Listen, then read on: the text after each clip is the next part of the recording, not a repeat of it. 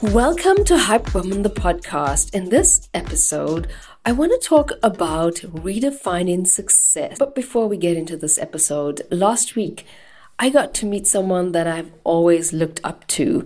I mean, I'm one point five meters tall, so I actually look up to almost everyone. But this was someone whose books and podcasts have motivated me to look at the world differently. And at the same time, you know, trust in my own growth journey in the world. So when we met in person for a few minutes, this meant that I got to ask a question that would bridge both of our world experiences. Bearing in mind that this is a fifty-one-year-old white male from Los Angeles, and I'm an almost forty-year-old brown woman from South Africa, trapezing through life in Europe. So, no pressure, Sarona, I told myself. And yet, in the corridor of my mind, I couldn't help but drag this online discussion turned debate that I had had with a few of my other white male friends who are now living in different parts of the globe about the whole pro-life, pro-choice debate. And if you're interested in that, we, we'll have another episode on that. I ended up asking this question: how do we talk about difficult topics in a polarized world? Being a woman of color, speaking up in a white man's world is challenging at times. And, you know, I say if they're smart and open-minded, we end up becoming friends. Ten years ago, I met someone who was smart, open-minded, funny, and handsome. So I married him anyway. Because of my conditioning, I come across as politely disagreeable. Side note, I have yet to master the art of having a co- the confidence of a white man. So anyway, after meeting Rob Bell, the fella I went to meet in Amsterdam, he said something profound in response to my question. I don't know how to talk to people I don't agree with, but I know that there's always a story be- behind how they got to be who they are. So get to know their story. So here's the thing. We all have a story. Stories are our own lived human experiences that nobody can take away from us. The good, the bad, and the ugly. You, you own that and how you choose to tell it. If we learn to tell our stories well, we get to use our stories to relate and connect with people that we would not ordinarily get along with. So nor- narrative storytelling is both empowering for the storyteller and the audience. So if, if you, something happened to you and you experienced it differently from another person who could have been like right with you at the same time. And this reminds us that we're all on a journey, maybe on different journeys, but stories also have this power to shift the dominant narrative, to grow awareness and to foster inclusivity. So if you would like to learn more about how to tell a great story, feel free to join my workshop on storytelling. I'm going to have it on the twenty-fifth of July over Zoom for two hours. I'll share all the things that I've learned in the recent years through podcasting and through interviewing interesting people. Um, you get to bring your questions. We'll talk about imposter syndrome and how you can free yourself from the limitations of needing to be like someone else and simply own your story. And so, back to today's episode. What is success? How do you look at success? What is success to you? Because I'm turning forty next week, and let's just say it feels great. Because when I look back, when I turned thirty, there was so much of pressure from the outside to be successful or to appear successful. And success looks different for everyone. But mostly it, it comes from our conditioning, the society we grow up in. For me, success in my thirties looked something like, you know, someone who needed to have a degree, earns lots of money, the richer the better, be married with two point five kids, have a big fancy house, a German car. And, you know, as the years went by, I started to achieve some of those, and still I didn't feel truly at peace or proud of myself because it wasn't really my idea of success. It was someone else's idea of success that I had adopted as my own. And so for the most part, when we are living someone else's idea of success for ourselves, we find ourselves standing at a distance from ourselves. We actively go looking for jobs in companies, but then we realize it's not really for us. Or we get married young for the wrong reasons and realize that maybe marriage wasn't what we needed at the time. We basically sabotage our lives when we don't know what we want. There's this TikTok trend where a lady asks the question, what is a modern day scam that people have normalized? And I think getting people to believe that they are successful because they're climbing the corporate ladder is one of them, especially if you end up basing your worth on performance and external validation. Now, don't get me wrong, it's not wrong to be validated, but when the whole system is wired for you to be a rat in a hamster wheel or making this constant climb up a, up a steep trajectory, I often wonder how sustainable that is for other areas in your life. When we look at nature, harvest comes in seasons. The earth has times of rest because productivity isn't always possible. So knowing when I'm in a season of hyper-productivity is great, and then knowing when I need rest is also important. I'm definitely one of those high-functioning people where, you know, during the pandemic, I I needed to work to cope with all of the anxiety that I found myself in. But now that that's all over, I find myself just slowing down a little bit more, reflecting a little bit more, and yeah, being less productive. For so many, we get stuck in this picture of excess wealth as a measure of, su- of success.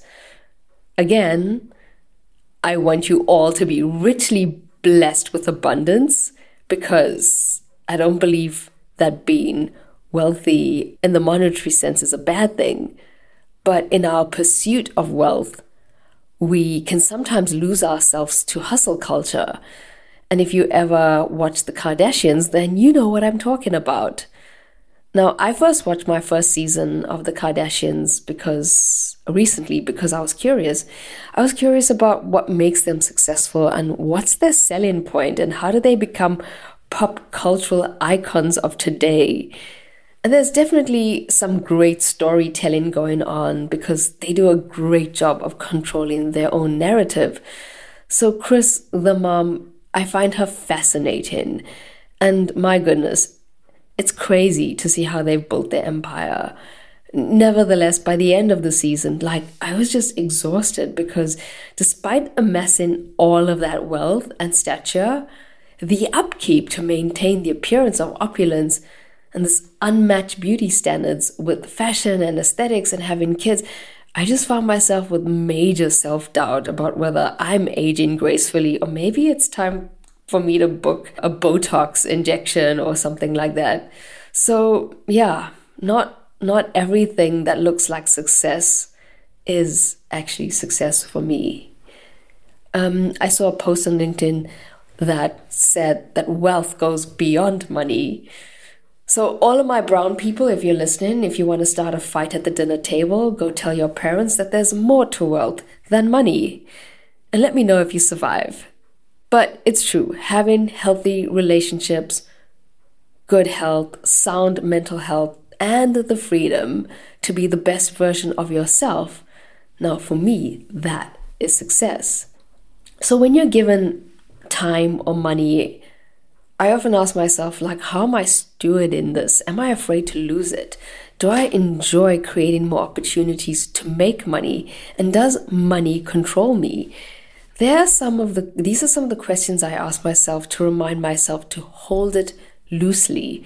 Money will come, money will go, but its measure won't define me.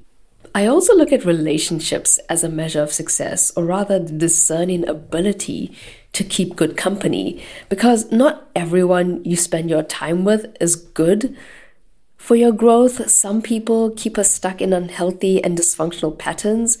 And I come from a background where boundaries isn't a thing. I definitely struggle with people pleasing. So I really didn't know how to choose good people for me. So many relationships that seemed good were as a result of trauma bonding. And now since I'm older, wiser, less focused on needing external validation, I don't look around to people for permission to be myself. I also see what a difference it is when you surround yourself with quality people, because the voice inside your head starts to change from self-doubt to a clear voice of authority. And ultimately, you have to be the gatekeeper of what is good for you and what isn't. So I think it also helps to know what those things that are not good for you are. And lastly, the other thing that defines success for me is how well do I spend my time? This has become a huge one, I think, because over the years, I spent a great deal of time working in my family business as a teenager. I watched my parents work constantly. There was this time when my dad worked seven days a week. And, you know, we didn't question that. We we thought that was normal. My mother used to keep, keep used to say that we slept in the bread baskets after kindergarten and after school. And most of our school holidays were spent working in the bakery, I, you know, over Christmas and New Year's.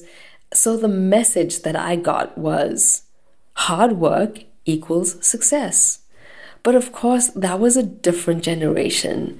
And they did what they could to survive. This doesn't mean that I have to do the same with my kids.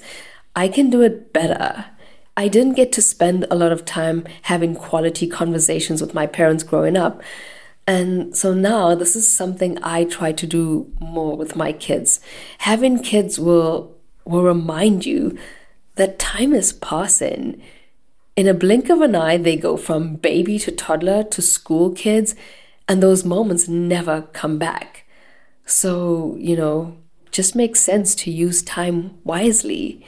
When you value your time, you start to prioritize the tasks, the people, the work that you want to do, so that you have a life that you that gives you freedom, a life that doesn't just happen to you, but a life that you decided in advance how you wanted it to be. Here's the thing.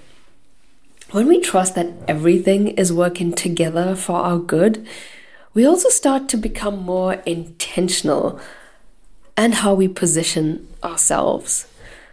So being free of the need to be validated is a huge sign of what it means to be successful for me today. And realizing that I alone have that power to create what success looks like for me, this has definitely been liberating. And I, I, it wasn't an easy journey, definitely not an easy journey. But I think when you realize how much power you actually have over your own life, that you can create a reality that you want. So I want to encourage you to take that opportunity, to take the chance, to take the time to reflect on what you want for yourselves, to take authority over your own life and decide for yourself what success looks like. Get a journal, talk to a friend, get a mentor, reach out to a therapist. But I guess it's just constant work, constant accountability to like keep yourself accountable and on track. And I hope that you enjoy this episode and look forward to our next episodes. I'm going to be doing a series on how, how to forge a career in a foreign country. So if that's something for you, stay tuned.